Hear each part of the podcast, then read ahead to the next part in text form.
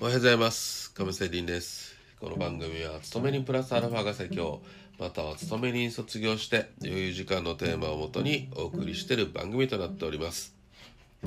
さて、えー、今日も FX の話をしたいと思います。買い下がり売り下がりという話をしたいと思います。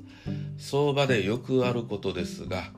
例えば上げ相場であれば上がってる最中に追撃的に買うのにはなんかなかね抵抗感はあると思います。しかし高値から下げてきたところで買い下げる分にはそれほど抵抗感もなくできるものなんですが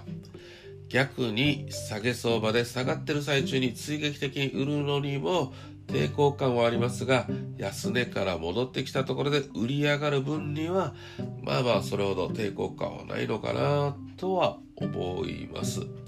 しかし買い下がり売り上がりは実は大きなリスクをはらんでいます。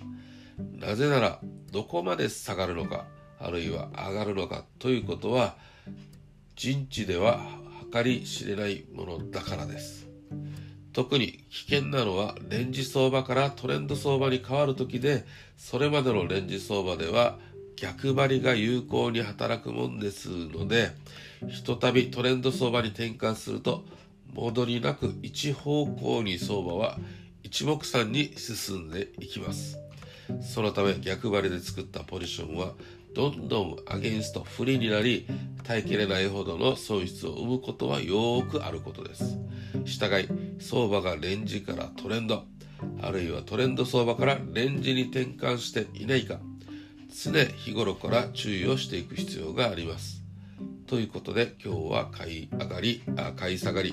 売り上がり特に相場の変わり目には注意という話をしてみました。それでは今日も気をつけて生き残っていきましょう。また明日。See you!